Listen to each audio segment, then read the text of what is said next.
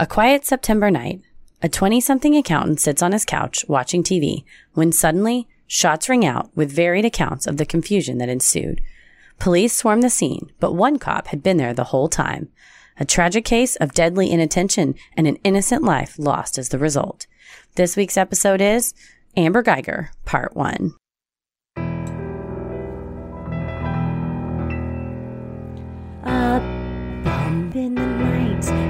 Heart fills with dread. Probably a murderer who wants you dead. It could be a ghost, a demon, or worse. Perhaps you're the victim of a witch's curse. It's hopeless, you're doomed. You'd call a priest if you could. You'd rather just listen to who? Sinisterhood.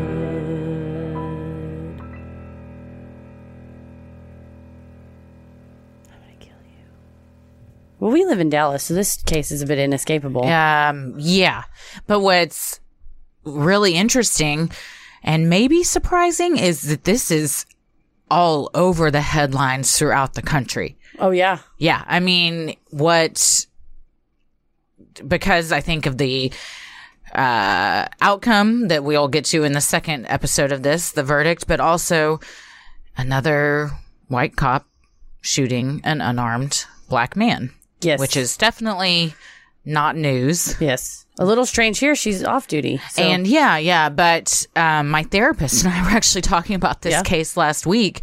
And he said he was in LA the week before for something, and it was all over the news there. yeah. I mean, And then, I mean, like New York Times, Washington Post, Huffington Post, there's, it's everywhere. Facebook, All over the, all over the book. all over the book. All over the book. And maybe not so surprising, all over the Texas lawyer Facebook. So there's a secret. Oh, yeah, I bet. A secret lawyers only Facebook. You got to scan your card, take a picture of your card, and prove you're really a lawyer to get in. Um, and it, yeah, it, Was there a door? uh, yeah, it's, it's. I mean, it's a private group. Is this just a room where all of you talk, but on your computers? It's uh, like exactly how you imagine any Facebook group, just a dumpster fire. okay, yeah. And my favorite comment was someone goes, "This thread reminds you that uh, just about anybody can get a law license." That's a pretty sweet burn. yeah, it's a good burn. Yeah, it's definitely been uh, the talk of the town and all over news stations and radio stations. And we've we've our fair neck of the woods. DMs and I've gotten personal DMs and messages and questions just in my everyday life. So- Absolutely. And we've had lots of requests to do this case. Where this happened is 10 minutes from us. yeah, So, pretty much. Right? I, I drive past it every time I go see a movie. all the time. It's right next door to the Alamo Draft Alamo. House that we talk about all the time. I was driving to the Alamo one of- during one of the protests one of the days. Oh, So yeah. I was, you know, kind of got out of my car and parked and went down and watched, and it was the protest with the two coffins, Yeah, two caskets. Uh, here's the thing: if you're not from Dallas. It, certain so like when I lived in Chicago, they didn't really have apartment complexes. It would be like apartment buildings. Yeah. And so in Dallas, you have apartment, and, and I'm sure in other large metropolitan areas, especially with nicer weather, you know, less snow, your door just opens to the outside. So it's not like an apartment building where you have to get buzzed in. And then there may be gates. There usually are some kind of gated situation. But this one, and you know, I just seen from the body cam footage, it's just, you know, long hallways, kind of concrete. And then each door opens to the outside, which I think in some uh, other uh, states, you'd be like, that feels a bit like a motel. But here, it's like pretty normal. I mean, a lot of apartments I've lived in, and Yeah. usually the most build- of the ones I've lived in have opened directly to the outside. Mm-hmm. Tommy and I, before we got a house, lived in one where you had to buzz in, or if Mm-hmm. you were a resident, you had a key, and then it opened interior, which I really liked because Mm-hmm. it did. You did feel safer. I feel like too, you it's maybe better for climate control, but ne- nevertheless. Hmm. Maybe I never noticed a difference. So uh, it's just kind of a big, but this one's fairly well organized when you look at it because a lot of apartment complexes here is building after building after building, and it's you have to figure out what building and what unit. Versus this has an attached garage, so you can kind of drive up to your floor and just walk straight, Yeah. which is very convenient. it is. Yeah. Yeah. Well, I'm Christy. I'm Heather. This is uh, a doozy of a case. Probably not going to be a very funny episode. No, it's hard in these types of situations to find any kind of brevity Yeah. a lot of times. But we're breaking it up into two episodes so we can really dig into some stuff. So in this first one, we're going to get through um, the incident and the state side. And then in the next episode, we'll get into the defense and Amber Guyger's actual testimony and the verdict and all the stuff leading up to current day situation. Correct. I think it's important that we do cover it because not everybody has the time to watch the entire trial. Dude, it's a, I mean, Google and you've got 50 pages deep on Google of For sure. articles. It's, it can be, it's the same like with Epstein. Mm-hmm. You need just a one, a one sheet thing to give you all the highlights because you'll get just overwhelmed with all the information. And I think too, there's a lot of you know. Well, I read on Facebook. My cousin not said on Facebook. and oh, it's just well, like, your cousin's an idiot, yeah, you know, probably. I mean, honestly, I mean, I agree. But I think it's there's something to be said for either reading, looking at the documents from the case, uh, which uh, most of them are not available online. There are a couple of orders here and there are, but just watching the footage, which is fully available on YouTube at any Yeah, time. the trial was streamed. it was fully streamed. So, and you can still watch it on, if you want to see this trial, just go to YouTube. yep, it's all available. It is all there. Well, let's get into it. Botham Shem Jean was born on September 29th, 1991, on the eastern Caribbean island of St. Lucia to parents Allison and Bertram. He was the middle child, with sister Alyssa, 10 years older than him, and brother Brandt, 10 years younger. Botham's parents were devout Christians and raised their son in a home dedicated to Christ. Botham embraced this with his whole body and spirit, and at the young age of eight, told his parents he wanted to be baptized. Worried he was too young to fully understand the type of commitment he was intending to make, his parents initially denied his request. However, after two years of Botham demonstrating how important this was to him, his parents acquiesced, and at 10 years old, Botham was baptized. Were you ever baptized? I was, yes. I was baptized in the baptismal pool, I suppose is what they call it, mm-hmm. at church. I want to say I was in fourth grade, maybe. Mm-hmm. You were, I think we've talked about this. think you so. were also baptized in, In a the- pool in Mesquite, right? Public, public swimming hole. My dad one is it's all baptized in a creek, like the Bible, Yeah, but he's an originalist. he's a purist. Yeah. Um, but we, I can't remember I can't imagine you would enjoy being dunked in a creek.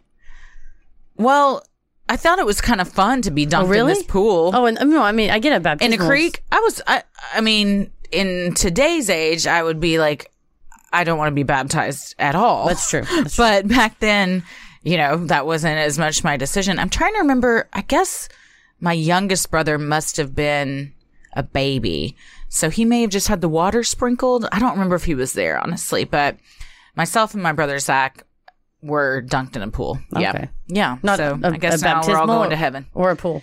The baptismal Okay. pool. Yeah. You can swim but in it. But people do it at pools all the time. Yeah.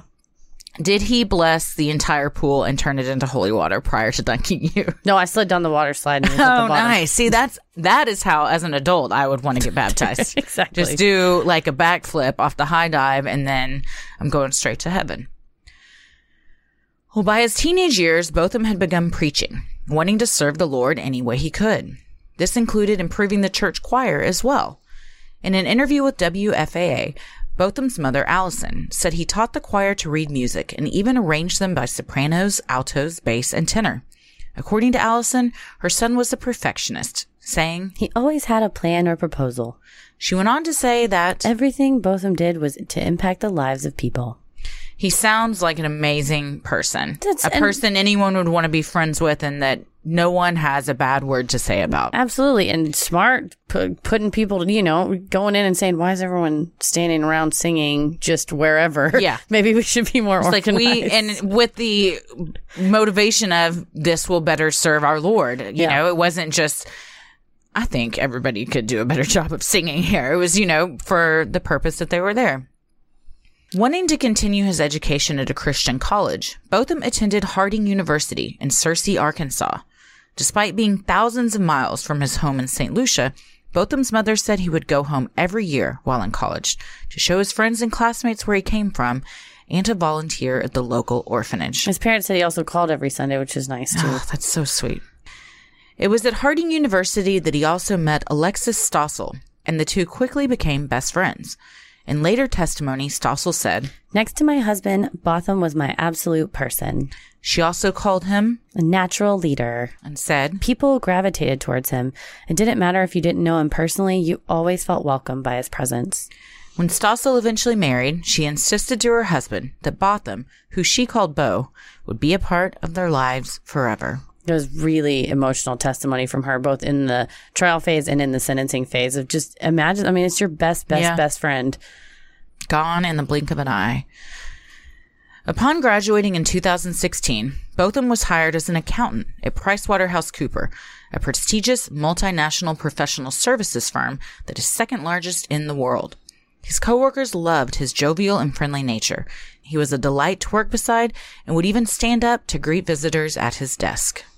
Just very beloved by all of the coworkers in an accounting firm, which is, you know, I would think generally a pretty serious place. you know? Or very dry, dry. maybe not. I always just think of the accountants on uh, Parks and Rec with Ben, where he's like the only fun, nice one, and Yeah. you're like, oh my god, Ben. Yeah.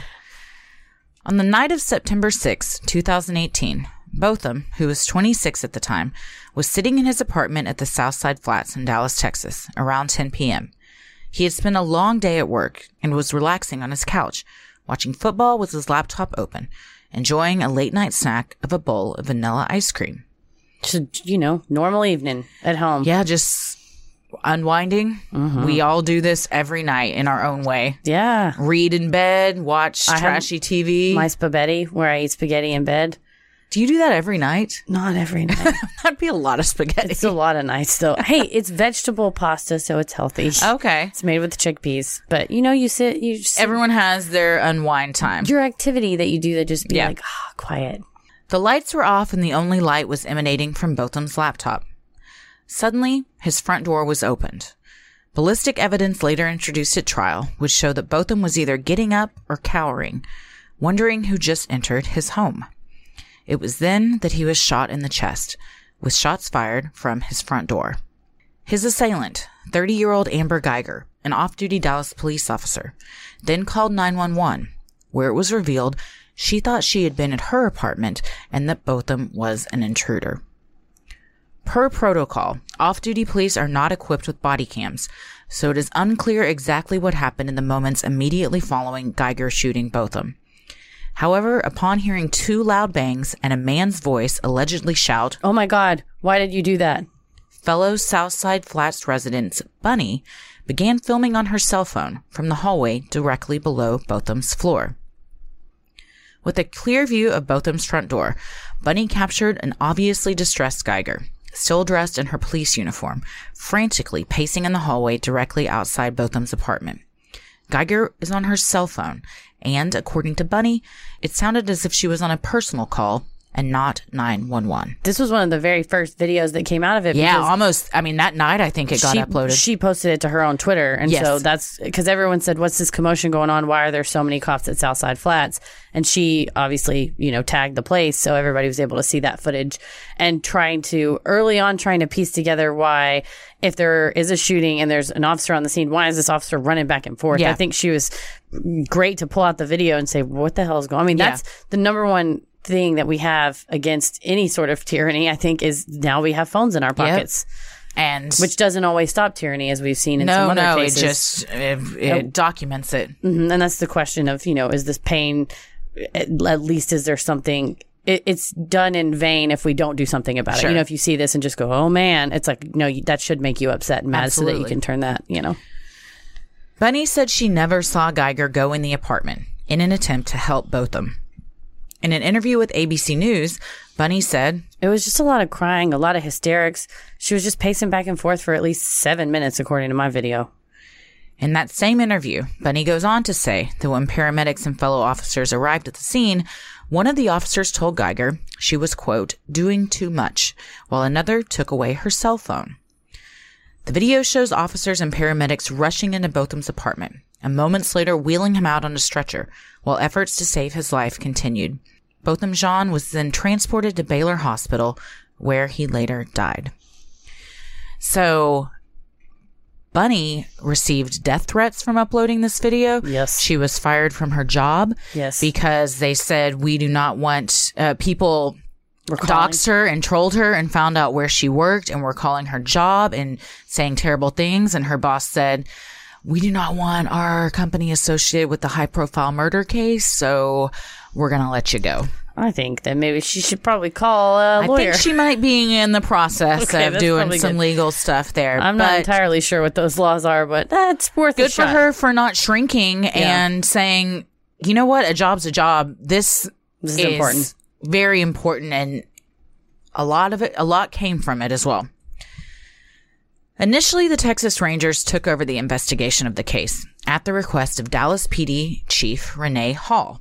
On September 10th, 2018, four days after the shooting, the Rangers obtained a warrant for Guyger. However, before police would have to arrest her, she turned herself in at the Kaufman County Jail.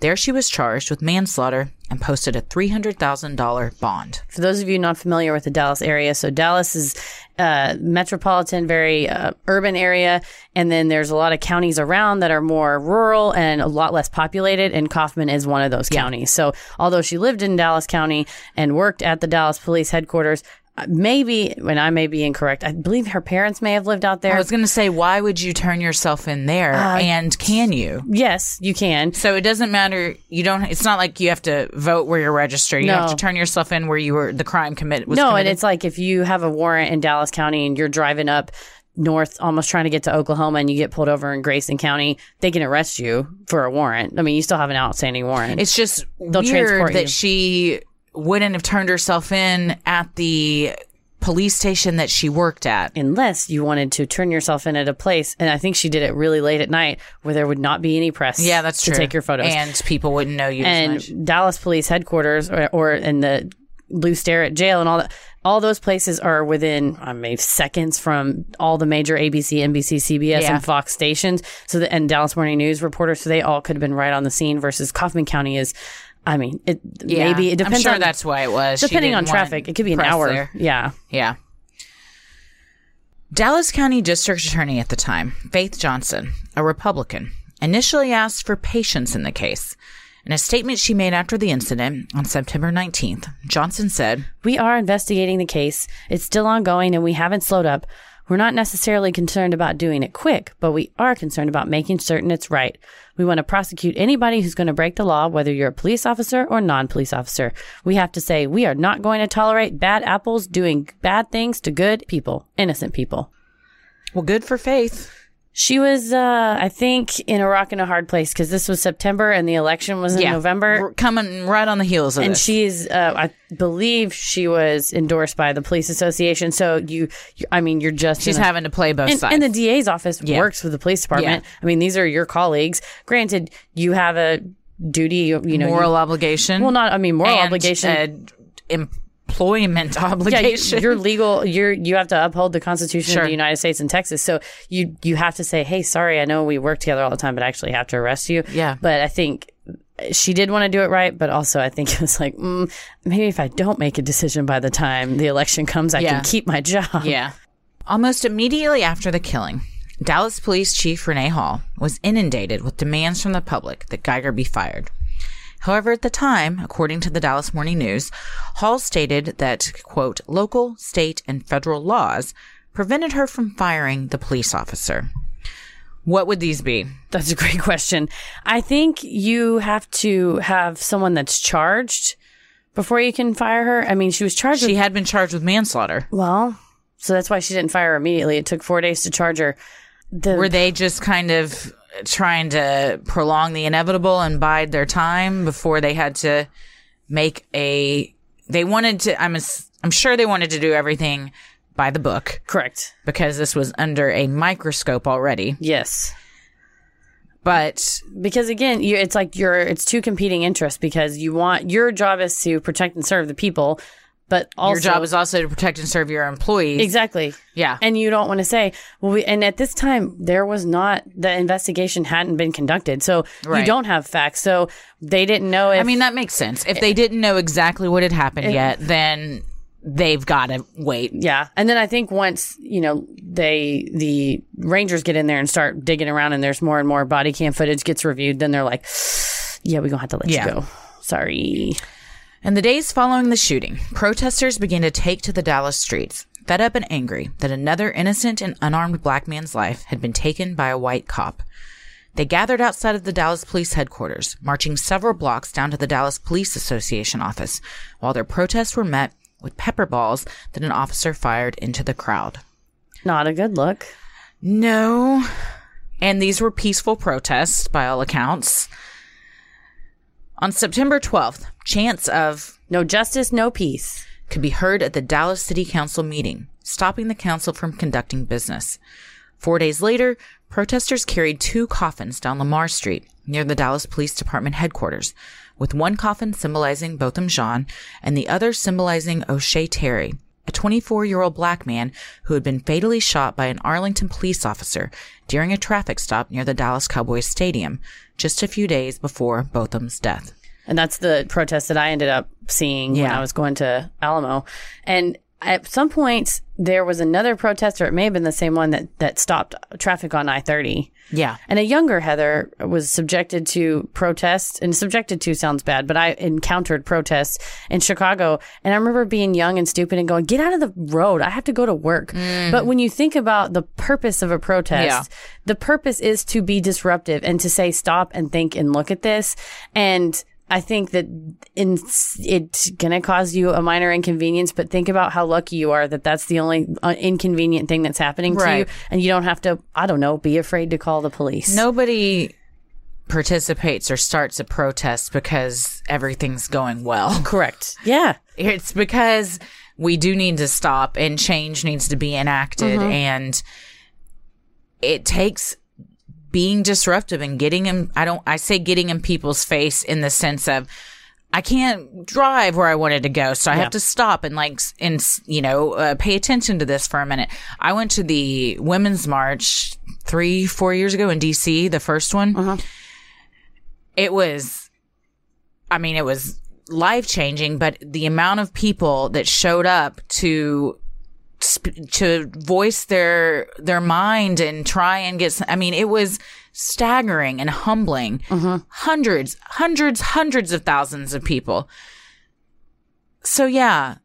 Think why are they doing this? Yeah. And be mindful of, I mean, I try to zoom out and say, okay, yeah, I'm trying to get to X. It's important. Otherwise, I wouldn't be driving there. But stop and think, why is this going on? What can I look into? Yeah. What can I do on my part to try to make anything better? Make get least, out and join yeah, jump out of the car. at the very least just be respectful Yes. On September 24th, 2018, Amber Guyger was fired from her job at the Dallas Police Department. That same day, Botham Jean, who had since been returned to St. Lucia, was laid to rest in his birthplace. Prior to his burial, a vigil and funeral had been held at Dallas West Church of Christ, where Botham was a staple member of the congregation and a song leader for the choir. 1,500 people attended his funeral, a true testament to how much he was loved, with many wearing red neckties in honor of Botham's favorite color. 1,500 people at your funeral is a, that's a lot of people. Abs- I mean, it's, think about all the people who you knew, and not just not just people that he knew, but people that he gave a warm feeling to, and Yeah. that's the people that show up to your Yeah, funeral. no, I mean That you would hope. it's a, it on it's a true testament to how many people loved him and were affected by this. With Guyger fired and charges made, she began to assemble her legal defense team. For the prosecution, the election of a new Dallas County DA happened to be taking place that had the possibility of shaking things up. On November 7th, 2018, incumbent DA Faith Johnson was defeated by Democrat John Creuzot, a retired judge who had spent 21 years on the bench as a felony district court judge, as well as seven years as an assistant DA and several years in private practice as a criminal defense attorney. In an interview with ABC affiliate WFAA in Dallas on November 18th, 2018, just days after his election, DA Creuzot said, Based on what I know, murder would be the most appropriate charge under the circumstances. This was a, I mean, watershed moment for that DA election because she had already been charged with manslaughter and there was an uproar from the community that this is a person that and we'll get into the elements of the crime but this is a person that opened a door looked at a person and said i am intentionally and knowingly taking your life now and did that and that's that's the definition of murder Do you think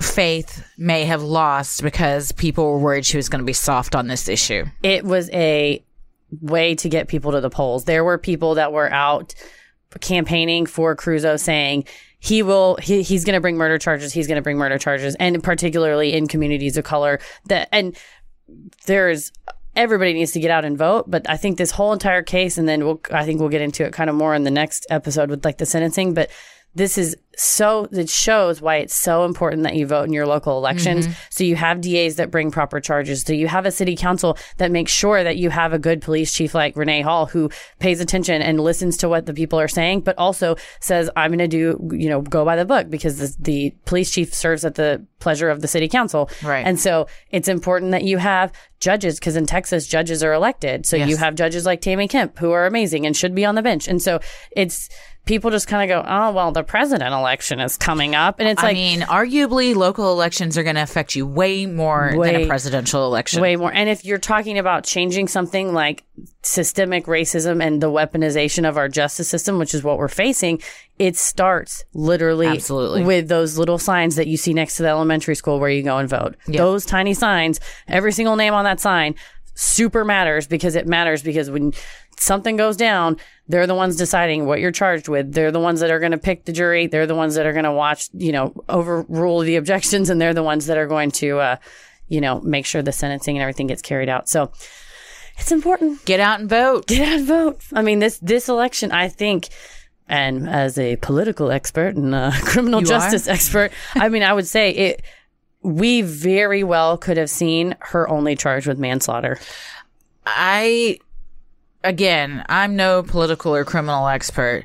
I do wonder if this had not happened when it did, if we would have Creuzot.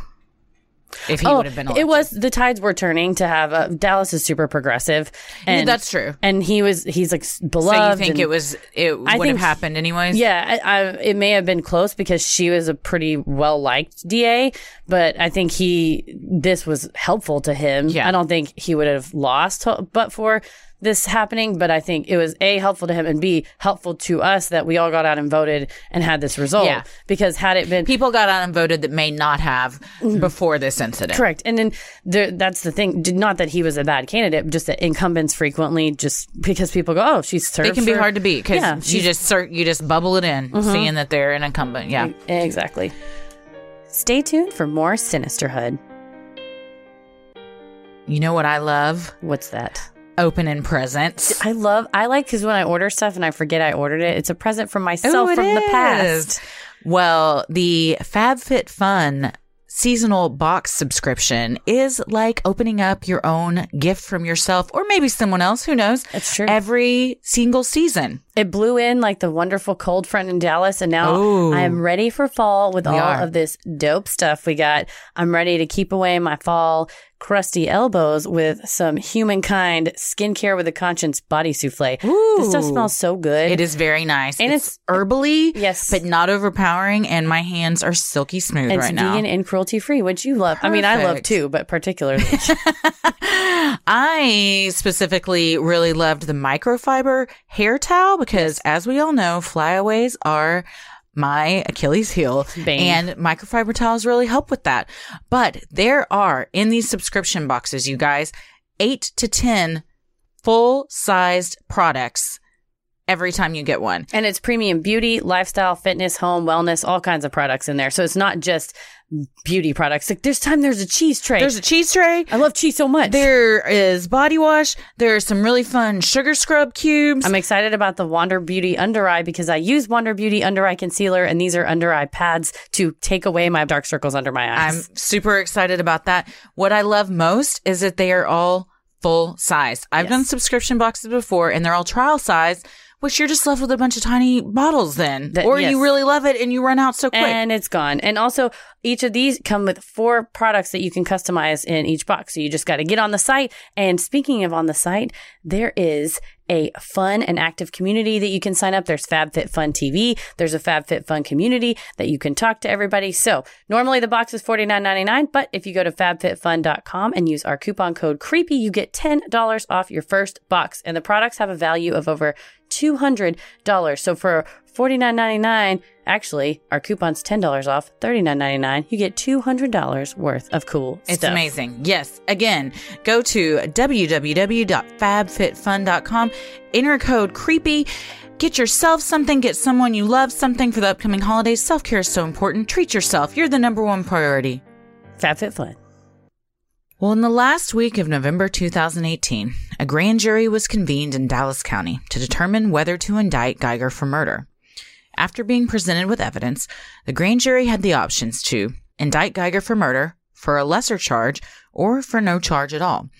Because grand jury proceedings are secret, there have been no reports of what evidence those jurors saw. So grand jury proceedings are very important because under the Texas Code of Criminal Procedure, I believe, you can't be charged with a felony in theory without being indicted by a grand jury. They can still bring charges. The prosecutor can still choose to bring charges, but the grand jury proceeding is uh, pretty useful as kind of a dress rehearsal for trial. So you, as the prosecutor, can bring out the evidence that you have, kind of gauge what the public's, re- or you know, what So are the jury members selected like a normal jury would be? Yeah, I th- you get grand jury uh, summons just like you would get a jury Oh, summons, but it's just different. Uh, it's you just go to a different, you know, line. are all what what dictates that a something will be heard before a, a grand jury before it actually goes to trial. Not all cases do that, right? Felonies, So all felonies go to a grand jury first. yes, most of the time. Okay. So especially high profile ones, but then especially uh, not necessarily just high profile ones, but especially things like murder. So the aggravated assault. prosecutor looks at it and say, or looks at how it goes in the grand jury proceedings and determines then, I think I could get a murder conviction, or there's Yes. no way we got to go for manslaughter, or she's getting off the hook. Yes, and then the special thing about grand jury is there's no rebuttal evidence from the defense. So it's a dress rehearsal in some sense, but it's not a full trial. And I there's no uh, ability to ask for the defense to ask questions. So it's kind of one sided, but really the whole purpose of it is not to convict someone. The purpose is to say, yes, we think we have sufficient evidence to try to prove this case at trial. It's interesting. It's interesting that the defense wouldn't be able to say anything because wouldn't that affect what a jury thought they could if she was guilty of murder or not? I think the question is just, do you have sufficient evidence to bring charges? Like, have probable cause to bring these So they're not saying she's guilty. Or They're bring- just yes, saying this is what someone. we think you could charge her with. So you charge somebody and then they're indicted. So it's sufficient. I misspoke. So it's sufficient evidence to indict someone. Okay. Okay. Gotcha. On Friday, November 30th, the grand jury indicted Guyger on charges of murder. After the indictment, Guyger turned herself in at the Mesquite jail, where she was booked on the murder charge. She then posted her $200,000 bond and was released. Mesquite is my hometown. That is, so she has now gone to Kaufman and Mesquite, yeah, has yet to go to the Dallas County Jail. true. And Ca- Mesquite is 35 ish minutes outside of Dallas. And also just, it's gotten way, but way, way bigger, but it's I don't even think it's. I am closer to Mesquite than I am to downtown Dallas. Yeah, and I far live in East Dallas. Ten minutes. Yeah. So from you mean from the Dallas? Yeah, police- center, like the center of Dallas. Yeah, yeah. You know, once you. So once you my question traffic. is: so she posts her two hundred thousand dollar bond, and then she gets to stay at home while Correct. this is going on. Yes. So every day when she goes to trial, she's coming from her house. Yes, Okay. But if you can't pay your bond, then you're in jail. correct. Man, she had a three hundred thousand dollar bond and a two hundred thousand dollar bond. Usually you have a bail bondsman and they make you put up 10%, I think. Okay. And then if you skip town, you owe them that money. Right. And then it, regardless, they keep that percentage. Okay. So she's put up about fifty thousand dollars at this point on bonds. Yes, I believe so.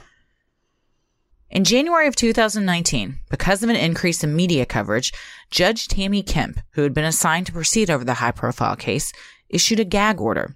A gag order prevents both the prosecution and defense from making public statements about the case. And it says in the order that she signed that because statements from either side could be detrimental and prejudicial to the defendant receiving a fair trial, Mm-hmm. you know, for the sake of protecting her constitutional rights. Because at this point, the jury for her case has not been selected. And people all over the place are watching the news and Yeah. seeing. I honestly think in cases like this, unless you've been out of the country, there's no way you haven't heard something about it. for sure. And I think that's part of the reason why there's a motion to change venue. Does not all the reason, but part of it. So. Sure, yes. Several pretrial motions were considered before opening statements began. Particularly, the state wanted to introduce evidence of data taken from Guyger's cell phone that showed Guyger's text in the moments after the shooting. The evidence was allowed to be presented. Guyger's defense team also made an oral motion for a mistrial following comments from District Attorney John Creuzot that were aired the night before the trial began, in which he stated that murder was the proper charge. The defense felt this violated the gag order Kemp had put in place. This is a very now famous Twitter video of Judge Kemp repeating back to the defense because the defense had judge, you know, we'd like to move for a mistrial. There's the DA was making comments and she's like, I'm sorry. Did you just say the sitting DA made comments the night before the trial? And she kind of like gets up from the bench. It's uh, someone tagged me in it on Twitter while I was in Spain, actually, is why I saw it. And you can just tell she's incredibly frustrated because her order was very clear and it had been in place for months at that point. And it's the Sunday night before trial starts Monday morning and this interview airs.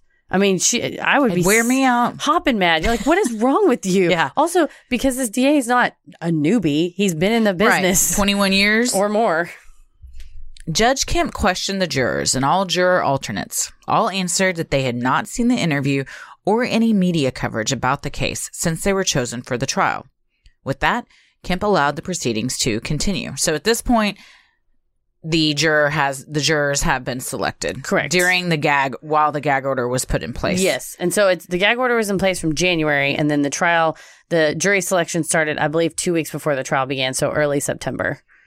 And I can imagine. So jury selection, I think there's a misconception that people are chosen to be on the jury. No, you're stricken from it. Yes, exactly. What it is is a big pool of people and it's whoever's left standing. Yep.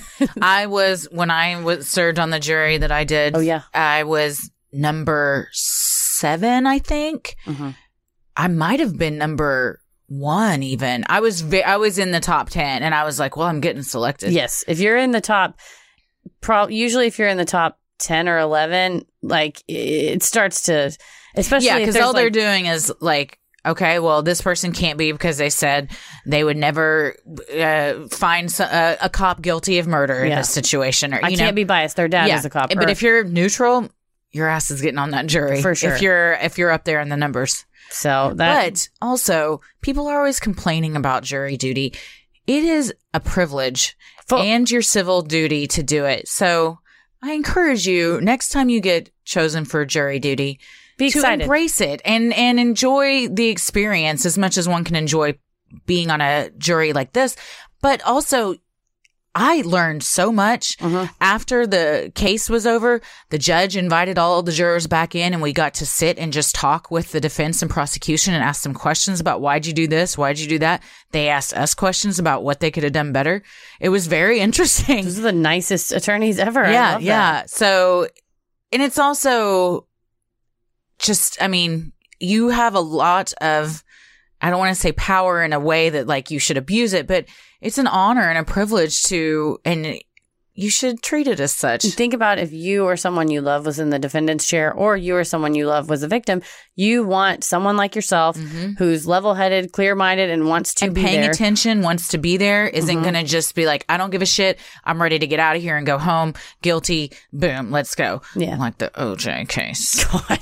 But I, you know, and I will say my one of the judges I work for always said the justice system ideally keeps us from the wild west method of someone done something wrong to me so i'm going to go and get revenge. He's like the purpose of this is if someone robs you or if someone swindles you in a contract you have the ability to go to court and have a jury of your peers help you out and and met out justice and it doesn't work if people don't show up and there's Mm-hmm. uh, Dallas, I haven't checked the, the statistics recently, but when I was in law school, it was dismally low. It was to the point that they What started was? the People juror showing up.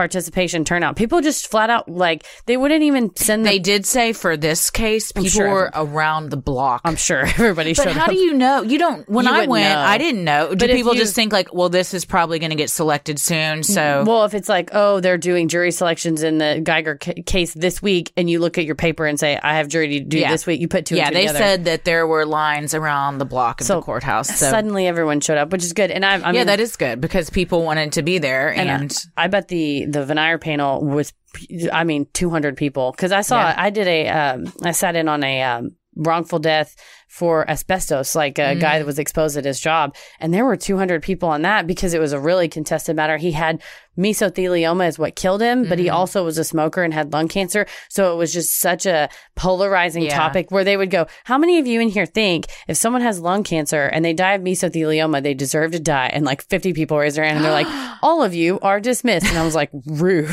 Because it's two different diseases. His Yeah. and the one didn't, there was But experts. also, I think in those cases, people just want to get out. True. Like, yeah, I'll and that's the trick for this. Yeah, that's the trick is if you raise your hand. I was so. very. I wanted to be there. I wanted to serve on it. I've never been selected for a jury. It was the only through- time I have. It was also a wrongful death case. I've talked about it before. Yeah. It was an infant, and it was heartbreaking and sad. In voir dire, there were, I think, like six or seven people, but the vic- the baby's parents were there. They stayed there. Yeah, they were there the whole time. I mean, we were selected within an hour that trial started. Yeah, it starts right It's- away. It was right away. It's yeah. pretty quick. This one, I think, because it would be such a. There's so many people you'd have to because you'd say, "Have you seen anything that would prejudice your opinion?" Yeah. and the idea is that you you're under oath. You say yes, you tell the truth, don't lie. But if you truly can be fair and impartial, despite all the things you've seen, then then it's your like you said, it's your civic duty to mm-hmm. to serve. So mm-hmm. Well, in an interview with public radio station KERA, DA Creuzot cleared up the misconception that he had violated the gag order. First of all, I did not give an interview the night before. Without talking about the case, I was sent an email talking about the recent death of an assistant DA in my office. The journalist had seen me talk about that and the emotional impact that it had on me. So I was asked to do an interview on that. That's what my interview was about. And I was told that was what the story that would air would be about. And I will leave the rest to your imagination. So the media took some liberties with this and kind of spliced two stories together, which implicated Creuzot had said things about the Guyger case when in fact he was saying it about a completely unrelated case. Yeah, and I think that his implication is that he hasn't outright said, but I think that the footage of him talking about it, or he maybe just said, "Oh yeah, I confirm it," and they were the gag order allows them to talk generally about cases, but not to say in this case. I Mm. Amber think Guyger X." needs to be yes. convicted of murder. Right? And so I think his implication was I was called to talk about something else. I talked about it, and they mis edited it, or maybe like Right. edited it in a misleading way. Sure. On October 3rd, 2019, just days after the trial would end, Judge Kemp entered an order to show cause requiring DA Creuzot to appear in her court on October 31st and explain how his interview did not violate the gag order. If she holds that he did violate the order, Creuzot could be held in contempt and subject to, to jail time. Yeah, if you violate a judge's order, they have the broad power to hold you in contempt, and that includes putting you in jail. I don't think in this case you would put him in jail because it's kind of moot. Normally, you put someone in, if someone's in contempt, you would put them in jail to make them comply. So if the order said, I order you to tell me X, which I think is why DA Craig Watkins in like 2013 got put in jail because he was he he was withholding some kind of information. I don't I don't remember all the details, but normally it's the judge says, "Tell me X," and you say, "I'm not going to tell you," and they go, "Okay, well, I'm going to hold you in contempt and I'll put you in jail until you tell me." So here's my question. The d- defense tried to get it dismissed because they said he violated it. They tried to get a mistrial, so then they would Or a have got a, a new jury. Yeah. But she said, Kim said, no, we're going to proceed because the jury says they didn't see the interview. If in this order to show cause thing, if he shows up and she decides based on what he says, yeah, you did violate the gag order, could it then be uh, can you have like a mistrial after she's already been convicted? no. So I mean- the, the- she's already been spoiler alert, she's convicted. Yes. So that's already happened. Yes. So this, so this is kind of just like to to like cross our T's and dot our I's. Well, and I think it's it's it's the right thing to do. Judge Kim shouldn't say, "Well, it's kind of a moot point." She had an order. She said, "Do not violate this order." I think she probably waited till after the trial because she didn't want to muddy the waters of bringing That's, him that in. That was what I was wondering. Why would you wait until after all is said and done to then do something? because about it, didn't affect the trial because none of the jurors saw it, so that was irrelevant. But at the end of the day, you still have a sitting DA who allegedly, but according to him, did not Gotcha, okay. violate a gag order. So it's She's being fair and balanced. yeah, her job is to enforce the orders that Yeah, she gave. So gotcha. she's doing it. So you mentioned a second ago how they were wanting the defense wanted to have the jury the the whole trial moved somewhere out of Dallas County. Correct. where did they want it moved, Heather? So, part of your right as a defendant is to have a fair jury pool. And so, to move the trial from a place where there's been an, uh, say, an oversaturation of media coverage, you file a motion to transfer venue. They did that. And you can also file a motion to transfer venue if, say, something's been filed in the wrong county or whatever. But in this case, it was the allegation was that there was such media coverage that it was an unfair jury pool. However, the suggested venues that they suggested to change the uh, trial to was Kaufman County, Grayson County, Ellis County, Rockwall County, or Fannin County. I looked What do up. those things have in common, Heather? I looked up the racial makeup of all of those. They all have over 80%, and in some cases, 87 to 88% white residents. And the most uh, black residents I saw in one county was 10%, but other than that, it was about 7 or 8%. So one might argue Yes.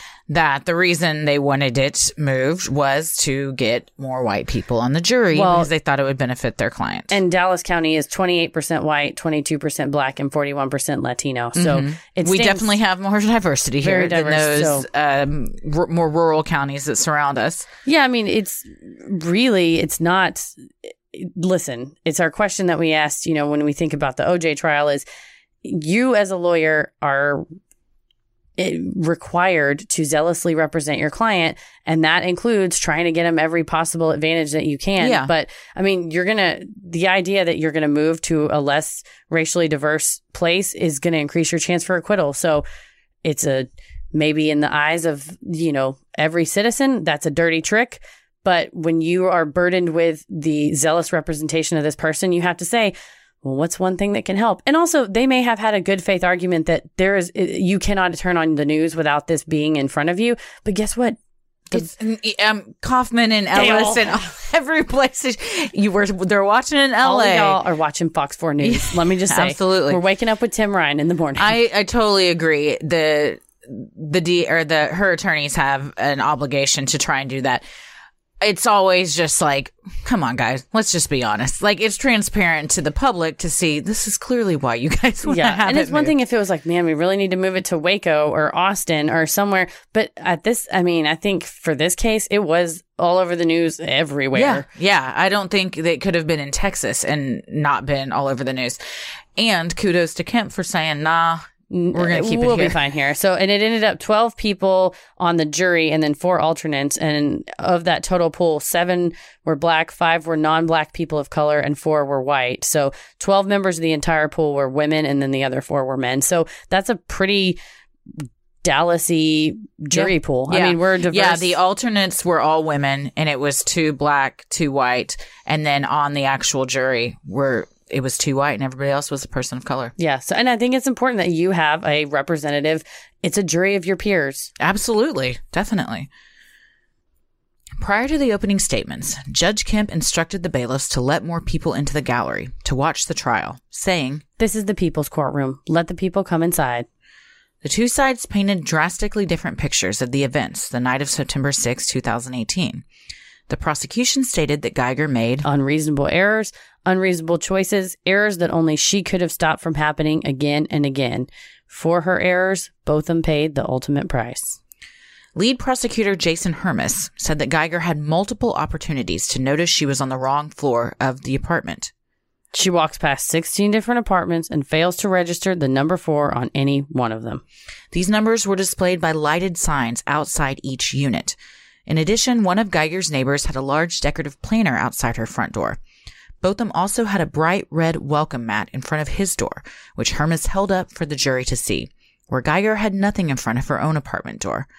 In addition, the third floor of the parking garage, where Guyger would have normally parked, was closed in. However, the fourth floor was open air, allowing a view of the outside. So there's a lot of chances for her to realize I'm on the wrong floor. And that's part of the testimony that they have from other people, too, that each of the cases of the neighbors who maybe went to the wrong floor, he always said, Jason Hermus always said, So what tipped you off? And they're like, Oh, the planter wasn't there. Or, mm-hmm. Oh, I noticed, you know, I think the biggest thing for me would have been the doormat. Because you'd have to look down at Yeah, the key. you're looking down to Unless- put your keys, you pull your key out and you're looking at your phone. unless that. But you're also standing on it. Like you would notice there's a textural change on the on the ground because Padding. the it's concrete. So in front of her door, she had nothing. It's just gray concrete. He has a red welcome mat. It's kind of a cir- semi circle. Uh, Yes, yeah, yeah. I mean, Or a he- half circle. He holds it up in court, and it is bright, bright red. On the other hand, Guyger's defense team painted a picture of an exhausted Guyger, who, upon returning home from a draining 12 hour shift, had been on autopilot and mistakenly entered Botham's apartment thinking it was her own. Her attorney emphasized that Guyger Reasonably believed she was in her apartment and she had no choice but to use her gun to keep from dying. I'm going to say we always have a choice. I mean, and that's the trial. And like I said, here's the thing. I don't, I don't want to get self righteous here, but for everybody on Facebook, watch the footage. I watched all of it. It's exhausting. It's freaking exhausting. Trials are exhausting. But guess what? This is a person whose life was lost. And so making a super quick judgment or reading a single paragraph on Facebook is not going to cut it. And that's what Right. these jurors were in this room and heard. And some of the stuff they didn't hear, which you can watch, you get to watch it on the live stream when the jury is removed. But it is second by second by second and just the minutia and the, the details that seem so laborious to go over it's so important to go over it because it is in the details and the conviction is in the details and Absolutely. this this prosecution team was very v- thorough and very organized and that's that's why the the outcome as far as the the the uh, conviction, Conviction. was came out The prosecution's case was built on the witness testimony of Dallas police officers, Texas Rangers, forensic specialists, and those familiar with the Southside Flats, residents, neighbors, and an employee. According to the testimony presented at trial, the night of the shooting was relatively quiet at Southside Flats. Multiple residents testified that they heard nothing out of the ordinary until the two loud bangs of Guyger's gun. After the shots rang out, two neighbors heard a woman's voice saying she went into the wrong apartment. The forensic expert's testimony indicated that Botham was sitting on his couch, eating ice cream, when Guyger breached the door and began shooting. Additionally, the trajectory of the bullet indicated he was in a position of coming up from the couch when he was shot. I think this is a very important piece of evidence is that the what we'll describe about the medical examiner because it shows not a forward motion running towards but a head pointed toward the assailant and then that's the It was not a threatening position he was taking. no more of like you know when you you know how More I- of like, what the hell is happening? Who like, just came through my front scrambling to stand up Yeah. or anytime I try to stand up because my bones are old and hurt Same. According to the medical examiner who performed Botham's autopsy report, Botham suffered a gunshot wound to the left side of his chest, where the bullet struck his heart, traveled down through his diaphragm, down into his stomach, struck his intestines twice, and finally lodged in a left abdominal muscle. So it's going in a downward motion, not so if someone's running at you and you shoot It's them, going straight through. it's through. more like a through and through. Yeah, it's going to have a more of a straight shot. This is you're shooting someone from standing from above. yes, and she's she was way shorter than him. Yeah, definitely. Expert testimony also indicated the shots were fired from the front door toward the couch, as shown by a 3D model of his apartment, and the trajectory of the bullet lodged in the apartment's back wall. So she fired twice. Mm-hmm. One hit him in the chest, the other lodged in the back wall. Probably, I'm assuming the first one lodged in the back wall, and the second one is the one that hit him. Yeah, I don't think they can tell. Yeah. it was bang bang. I would just hope that. Well, fuck. I mean, I hope she. I wish she hadn't done any of this. But if she shot him and then tried to shoot him twice after she mean- already shot him, after shooting both of them, Guyger made a call to nine one one. The call, which was played in court, paints an extremely upsetting picture. this this is I'll tell you what. damning evidence. Y'all know I have a lot of hot takes and don't hide my opinions. I reading this, I, I've told Heather I can't listen to 911 calls. There's some things that I just can't do and listening to people in the throes of the worst moments of their life is one of them. But reading this is infuriating to envision what was happening in this scene. This made me be like, fuck her. I mean, it's it's the the scenario of like there's a difference between like well, I guess my question is what is the definition of evil? And is evil Mm-hmm. necessarily maliciousness? Is if you say I No, I define think so. I define evil as someone that's like I'm going to kill someone today or could evil be or not even evil but maybe sin or I don't I don't really know the right term. I'm trying to grapple with it as a person who doesn't think that human beings should just be thrown away, right? That there's maybe some some hope for every person, but also like this is coming like the, the I think it's evil, but it's pure arrogance and self preservation. well, yeah, it, well, it's it's just self. Uh, you know, and we're all we all have self interest, right? But And self preservation. and self preservation. But and and we all do, right? Sure. But in this situation, it's uh, a. It's, here's the shitty thing about certain jobs. I'm a lawyer. Um, I'm held to a higher standard. You steal some money Sure. from a Girl Scout troop, you maybe get a slap on the wrist. I could lose my law license, right? Yeah. Or you're a doctor, you're held to a higher standard if you start helping somebody on an airplane. You're a cop, you're a fireman. If you're a firefighter and you know your house catches on fire in the night and you have a wife and three kids and you just get up and run out, Yeah. then maybe you shouldn't be a firefighter Yeah. because in the, when the shit goes down, you don't give a shit. and You're Yeah. not helping anybody. You know, that's your training kicks in. And I genuinely listen. This is me coming from reading the only plane in the sky, the oral history of 9-11. That is, if you want something that just gives you hope back in humanity, but also it just shows you that the people who genuinely should be police officers and firefighters and EMS are genuinely better human beings than me. You're just a better person. When the shit is on fire, when there's shots ringing Yeah. out, guess what? You're going to find me hiding underneath the You're they are running into into the they're, they're run- running into the depths of hell You'll and find while me- everybody else is running away trying I'll to get safe. hiding in a dumpster Yeah, or hiding in yeah. the closet. Like I am, a, you know, I will be George Costanza pushing the kids and the old ladies out to get out of the fire. Right. Where this, when you undertake that oath to protect and serve and defend, you are genuinely a better person than me. A person like this, when it's when it's the critical moment.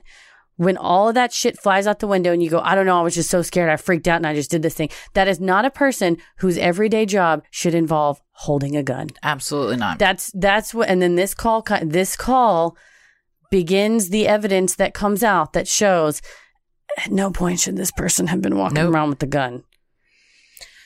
Well, after Guyger provides the operator with her location, the 911 operator then asks Guyger what happened. I'm an off-duty officer. I thought I was in my apartment, and I shot a guy thinking he was uh, thinking it was my apartment. The operator asks for clarification. You shot someone?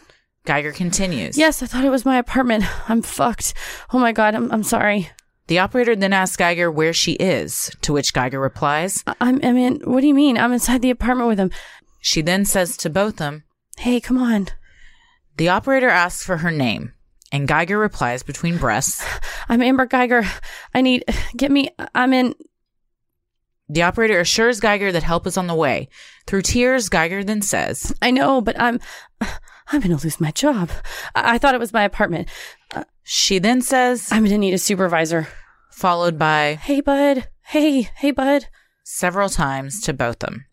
Guyger repeats I thought it was my apartment. and says, I could have sworn I parked on the third floor. she also says, Oh my god, I'm done. and I didn't mean to. three times.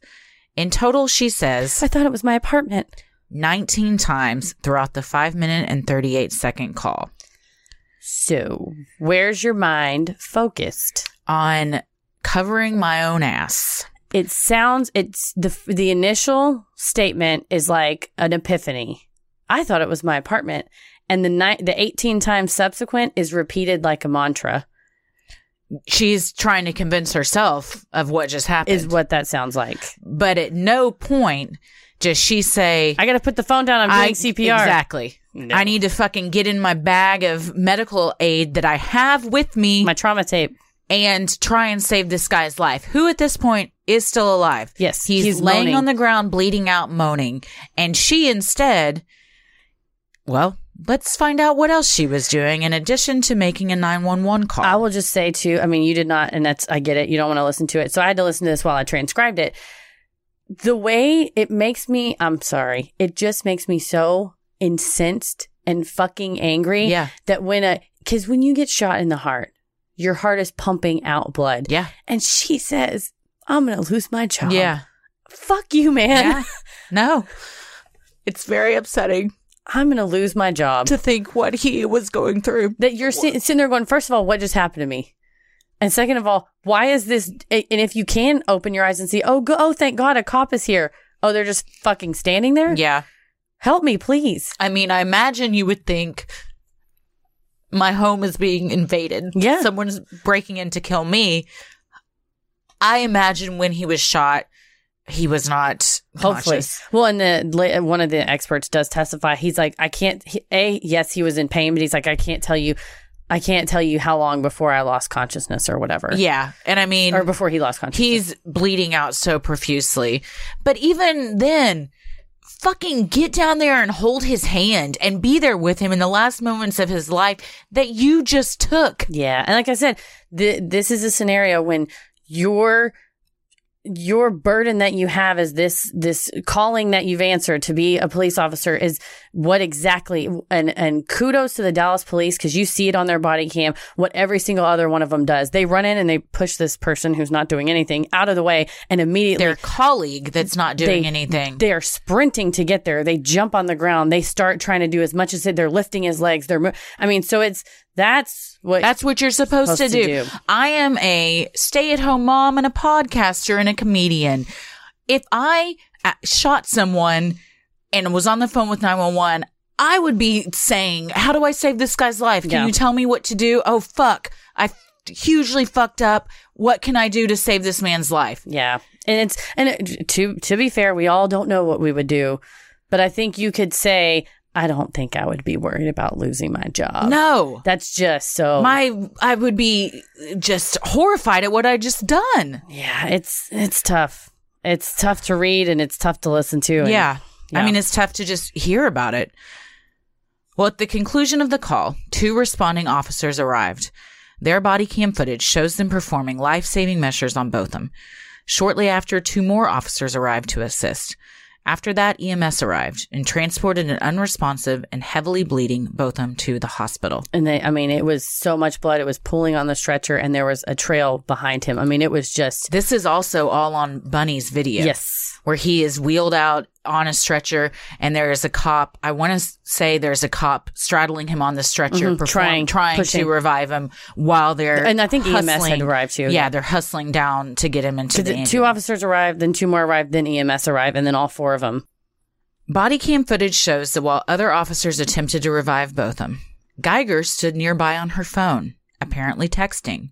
The footage also shows officers putting on blue latex gloves before beginning to render aid to Botham. The prosecution entered the latex gloves from Guyger's uniform into evidence, noting that they were clean and unused. Additionally, a forensic expert testified to a dark substance found on Guyger's uniform, initially believed to be blood. However, forensic testing showed that substance was not blood. So she has literally not a drop of his blood on her, proving she did not make any attempt to save his life. Because she testified. Didn't even kneel down next to him. I was just saying, she testifies. Oh, I was I was performing a sternum rub. It was a thing, and we'll get into her testimony in the next episode. But alleges that she was performing a sternum rub. And here's the thing: a, it was a traumatic night, so maybe she doesn't remember. And b, for your own conscience, do you tell yourself when you go to sleep at night, "No, I tried. I tried. I tried to save him. I was there. I tried to save him." And then the evidence comes out. Guess out. what? Fuck your own conscience. Well, I was gonna say, I mean, it's almost like a coping mechanism, but I was gonna say, and then the evidence comes out and goes, "You didn't Yeah, do shit." no. You know what? Your hand was because she called nine one one, and while the operator was on the phone, she was texting. texting in that five minutes and thirty eight Yeah. seconds. That's why that cell phone data, and everyone's like, "She, you're slut Explain to shaming me her." how you're going to text and try and save someone's life at the same time. You got to have both your fucking thumbs to text. yeah, Certain dash cam footage appeared to show that Guyger was given special treatment by Dallas Police and Dallas Police Association personnel on the scene. The state argued to Judge Kemp, outside the presence of the jury, that Guyger was placed in the front seat of the patrol car without handcuffs and allowed to have her cell phone. She was also repeatedly told not to talk, as there was audio and video recording equipment in the patrol car. and apparently they brought her downstairs, and uh, to her credit, Sergeant Valentine, who was kind of in charge of corralling Amber, goes, "Hey, will you wait here, and I'll go get the car." And goes over and gets her patrol car and goes, "Okay, here, sit in the front seat of the patrol car. Yeah, you can have your phone." And on the stand, they ask her, "Was this protocol? Would you have done this with any other defendant?" And she says, "No, I should not have done it." And you know, my commanding officer has already told me that this was all I did it wrong. I'm, I take responsibility for it. Does anything happen to her? No, and I think she she did have a good faith belief at the time. She's like, I didn't know she was off duty at the time. She's like, I just showed up, and there's Does that like, matter? well, if there's an officer involved shooting in the line of duty, then you don't necessarily assume that it was. I mean, you would assume that there is They had a reason. there was a reason to do it or whatever. But she's like, well, I didn't really know, and uh, I, you know, we thought it was officer involved, and then the problem comes in in this next part. Additionally, Dallas Police Association President Michael Mata asked for the in car video to be shut off and removed Guyger from the patrol car, deviating from normal police protocol. Defense objected to showing the video, as the video would be prejudicial, and that questioning about special treatment Guyger received would be inflammatory to the jury and irrelevant. How is that irrelevant? The, Are they saying, regardless of the treatment she received after, it doesn't impact what just happened? the question that the jury has to answer is: Did you, defendant, knowingly and intentionally cre- commit this act that caused the death of another person? So what How happened this- after? how is this video- is, is irrelevant? Yeah. it would be a separate case, perhaps looking into special treatment or And- a corrupt police system or something like that. But it really doesn't affect what she did. That's the exactly when you ask of, and so there's all these rules of evidence. And again, it's, I love you guys. I love. Every, here's the the thing. I was on a panel today at the law school, and one of the lawyers goes, "I just want to warn all you law students that being in here is going to mess your brain up because first of all, it's going to make you think in a really weird way, and second of all, it's going to make you insufferable to everyone you know, and that's very accurate. But the thing, I think, the thing about lay people when you watch the trial, you say." well that eh, that's relevant i think it's relevant it's like okay well there's it's not the term that we all know of relevance it's like there's Would it have changed the outcome? yeah the question is does this have value that helps the jury answer the question did this person knowingly and intentionally take the life of another how that how does that Right. help Yeah. and uh, then here's the little side story about this whole situation. I watched this whole argument. So what happens is they have Sergeant Valentine on the stand and then they're playing the video. So the jury sees a first chunk of this video and then what the prosecution wants to show is the treatment that she received and all that and ask these questions. But I think the reason, uh, not the reason, but I think it really would be inflammatory to the jury because it's your, and you're just going to piss off the jurors. Cause ju- Yeah. and that's, and the prosecution knows that. I mean, they know that it's not relevant to the verdict. I mean, he was tr- trying to make a good argument. Just like just like the defense is trying to get the trial moved to benefit their client, the prosecution is doing everything they can to get the verdict for their clients. So Exactly. is it the most does it make you feel icky on both sides yeah sometimes but if you're in if you're in either one of those chairs on Mm-hmm. either side of that courtroom you're going to hope that your attorney's doing the same thing Absolutely. And he he also um, objected on the grounds that it would be more prejudicial than it would be probative, and that's another bar that you have to climb over whenever you're trying to get evidence in. That it's not that it brings more than it pisses people off because all evidence is prejudicial. Otherwise, the other side wouldn't bring it.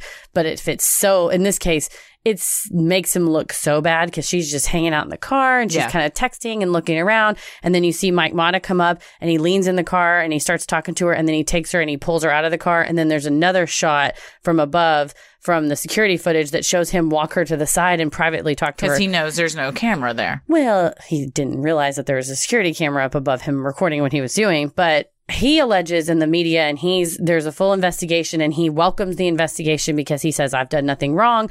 I was following protocol. The protocol is when the defendant's attorney or the police officer if there's an officer involved shooting, but if there's a defendant in the car and there's audio and video on, if the defendant's going to have a call with their attorney, then you turn it off, which is great. You want that to, you know, you want there to be privacy. And the prosecution actually said when we accidentally get dash cam footage that has attorney client conversations, he's like, we don't watch it. We send it back. We notify the defense, hey, we accidentally got this footage. I'm going to send it to you. We're not going to use it.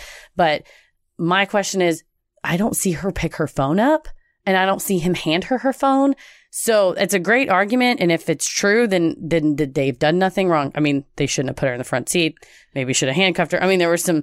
They're kind of hugging her. It was Uh, pretty. there was some special treatment going on for sure it was very prejudicial because it or it's very inflammatory because it just shows all these cops just hugging her and she's crying on their shoulder, which they're all coworkers. I mean, I get it, but in this case, sometimes you have to say, "Hey, man, I love you, but this is protocol. I got to fucked up and you fucked up. We got to put you in the back seat. And Yeah. they weren't. And Mike Mata takes her out of the police car and walks her to the edge. He, like I said, he alleges that her, and he alleges that the attorney was on the phone. And if there is evidence of that, then maybe they didn't do anything wrong in turning it off. But I don't see anybody with the phone up to their ear. so- Interesting. But yeah, so the jury didn't hear any of that or see. The only footage they saw was her being walked to the car and getting in the car, and then they stopped it. Well, Judge Kemp allowed the video footage to be shown, but did not allow prosecution to question Sergeant Brianna Valentine about the unusual preferential treatment that Guyger received, saying, I don't think there's anything relevant to the issue at hand considering the murder in this case. As the body cam footage of Botham being tended to by officers played, Bertrum Jean, Beau's father, wept and hid his face against the courtroom wall. His wife Allison, Beau's mom, bent over with her face in her hands. When the video stopped, Judge Kemp apologized to the Jean family for playing the footage in their presence.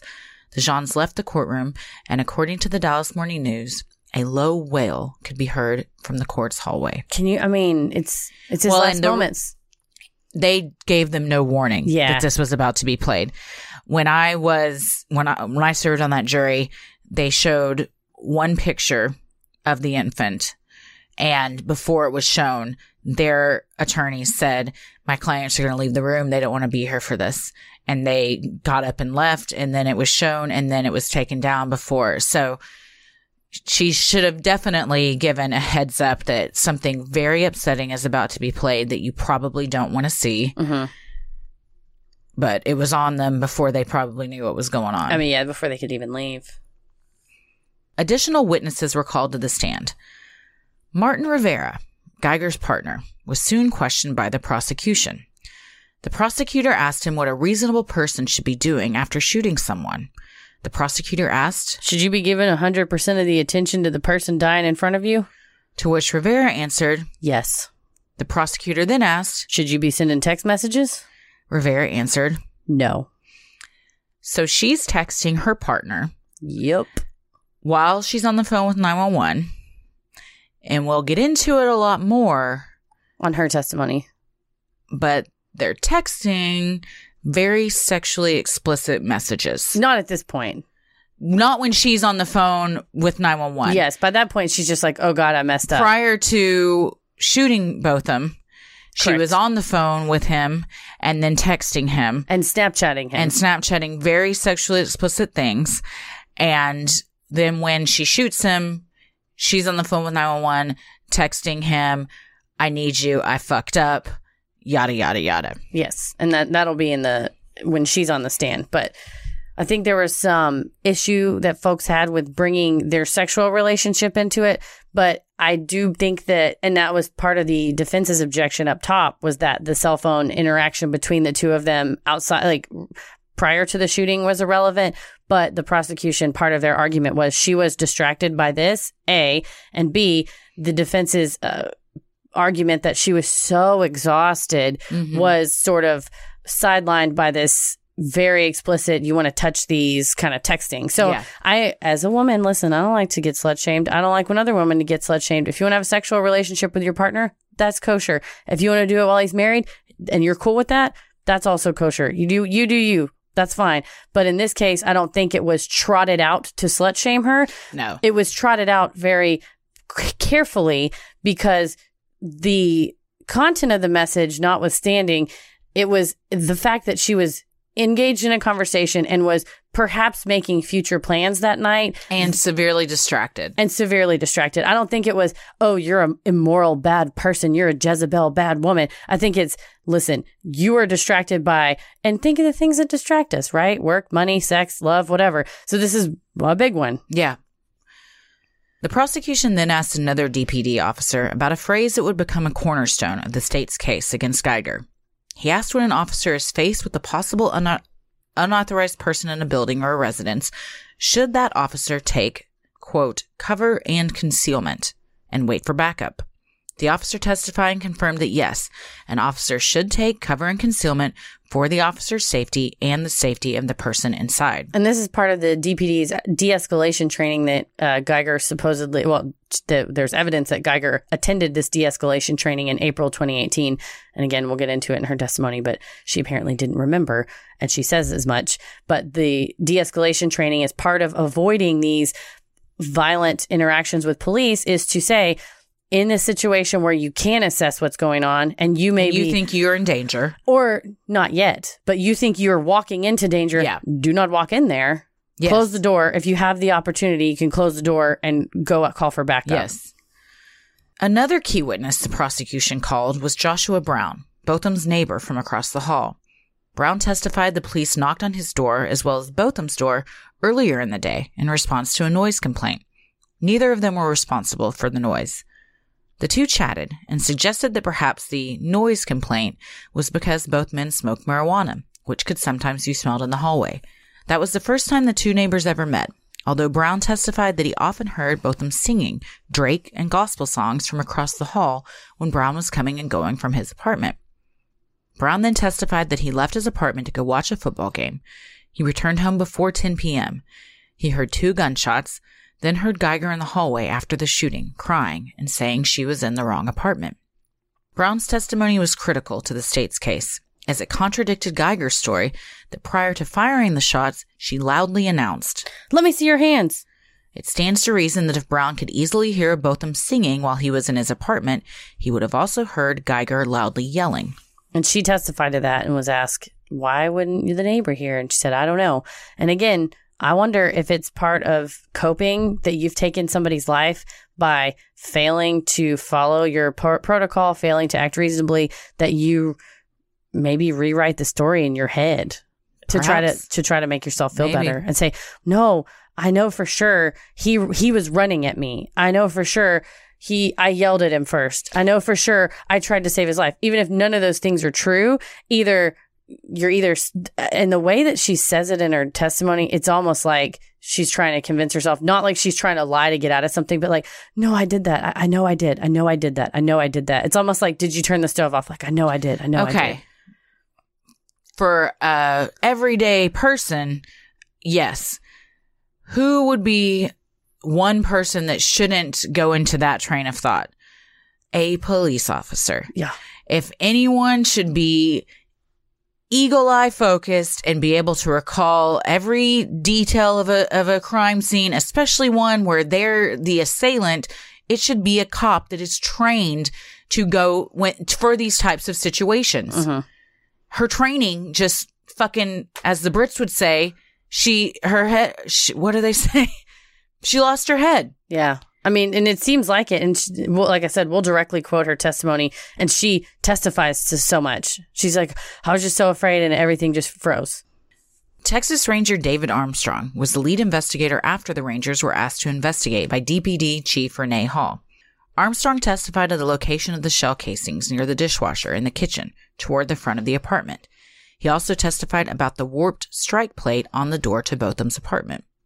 Other residents testified that the doors of Southside Flats would not lock on their own and sometimes did not even close fully on their own.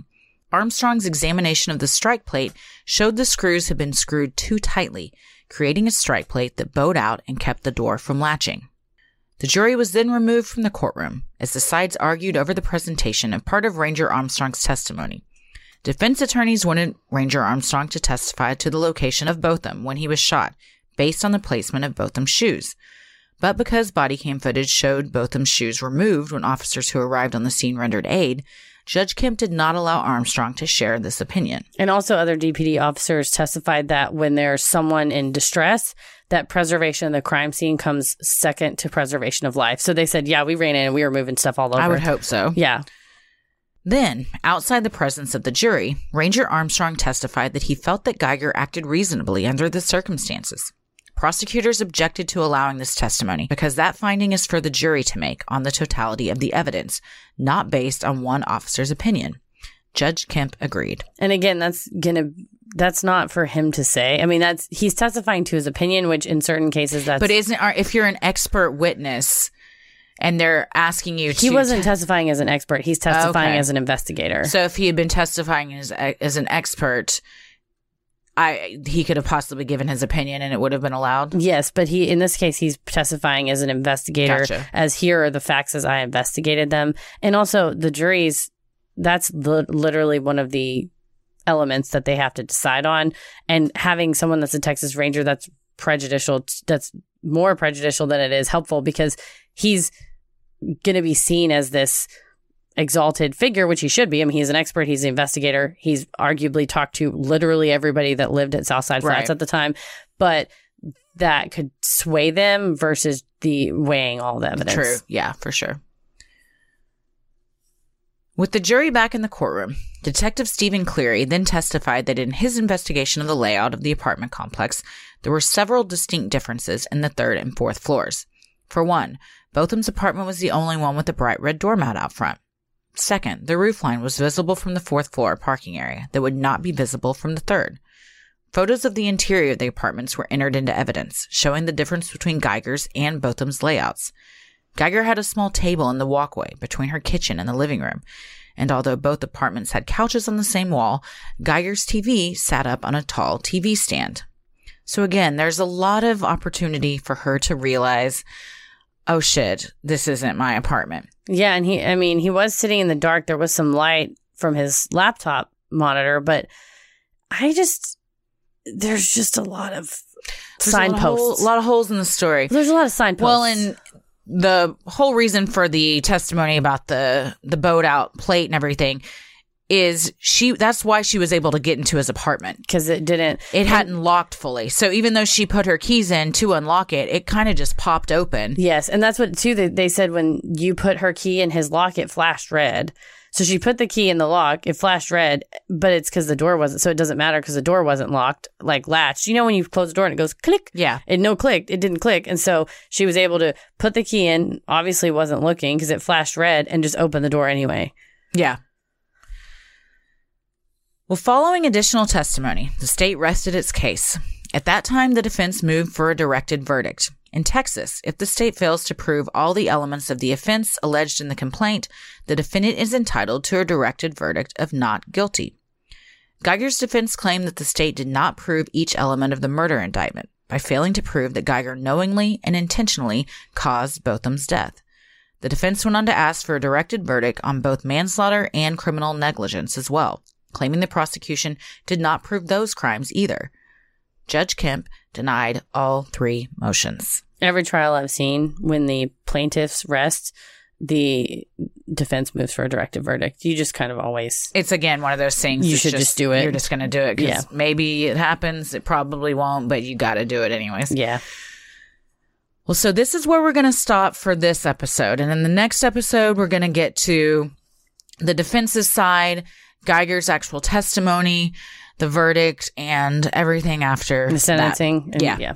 And some other suspicious, maybe not suspicious things that have happened since, uh, in just in the past day. So, what do we think so far? Well, I think so far, I hope that this isn't too tedious for the listeners, but I think it's important that we say everything that we've presented to you today is directly from the trial, right? We're not saying, well, this is a thing that This we. is what we think. No, it, I mean, I we, mean, we, we- did say we think she's of an asshole. I mean, for what, but uh, you know, I That's what I'm don't, saying. We were giving you our opinion, but I'm Yeah. saying it's not like there's an argument over what happened because it was on video. yeah, So, Yeah. and this is a huge testament to how important body cams are. right. But a ton of the stuff can be proven because it's on video. Yeah. It's on video. And if you ever think to yourself, I don't think she was texting while they were saving his life. Go look. It's on video. It's on YouTube, dummy. It's Go on look at it. So I think that's the problem I have when, you know, people, it's all well and good to have an opinion. Here's the thing this kind of stuff, it gets, everybody gets emotional about it. I understand. But a you were you weren't in the courtroom and b if you are curious about the courtroom you can go pretend like you were because you can go and watch it. And all the things that we've presented are there the strike plate on the door. There's not only are there photos of the warped strike plate but there's a video of them taking her key and taking his key and putting it in and showing what it does. So this was a very well presented case from the prosecution and it was all backed up by testimony by cops, rangers. I mean, it's just a solid case. So eh, here's the thing when someone goes, I don't think she should have gotten murder, articulate why. Do you understand that the question is, did you knowingly, intentionally cause this person's death? And all of this evidence shows, yes, you did. yeah, And so that's your your gut reaction may say, well, I think murder is someone, you know, Ted Bundy stalking someone in the night. That is, but also in some cases, murder is someone behaving unreasonably and knowingly and intentionally causing the death of another person. And that is what happened here. 100%. Yeah, this is, uh, I mean, it's obviously, like you said, a very emotional case. It brings up emotions in a lot of people. We got emotional.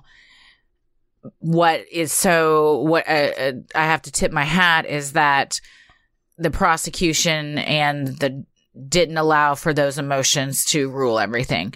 They, I mean, they, they of course played to an emotional side of it. Yeah. But they presented facts and a very well laid out case mm-hmm. and did their due diligence. And there, like I said, just tons of photos, videos, Yes. 3D models. you can't argue with that. yeah. Well, we will pick this up on part two next Wednesday. Heather, Yes. we have got some live shows coming up. no. Talk to me about them. All right, let me tell you, we have got The Cult, which is improvised comedy on October 18th at 10 p.m. We just did a cult show and it was riotous. The audience was this is a great the audience was out of control. It, it was we it was a wild audience. loved it. It It was was, a- great. it was- Tommy goes, I've never got so many fist bumps after a show. I was like, I didn't get one fist bump. uh, it was a lot of fun. It was if a you super don't, fun if you don't know, improvised comedy is Christy, Tommy, and a couple of our friends. We get on stage and we get one word and we do basically like uh, what you would see on SNL, like a sketch, but it's all made up on the spot. yeah, and, a lot of them. Oh, but yes. this time I got the suggestion instead of one word, I asked, pull out your phone. We'll take the first one we hear. What was your most recent Google search? And Yes. that was fun. Yes, mine would have been foot odor. No, I'm kidding. so uh, it's a lot of fun and come out to Dallas Comedy House October 18th at 10 p.m. and we'll hang out with you on the patio afterwards. Definitely. Also, even better, The next night. the next night, the very next night, October 19th, also at 10 p.m., we are doing a Sinisterhood Live podcast recording with a super cool, super spooky Halloween topic that we've Yep. already picked and we're so Super excited. fun. Awesome uh, new theater. Yes. It's very cool. The patio is going to be bumping that night. We would love to see you there. Rumor has it there may be some special exclusive merch available. Maybe just a little bit. So come on out to Dallas Comedy House, 3036 Elm on October 19th at 10 p.m. Also, heck, come both days. The 18th Come both 10, days. Both days at 10 p.m. You can go to sinisterhood.com and click on live shows and you will get links to tickets and all the information and details that you need. Yes.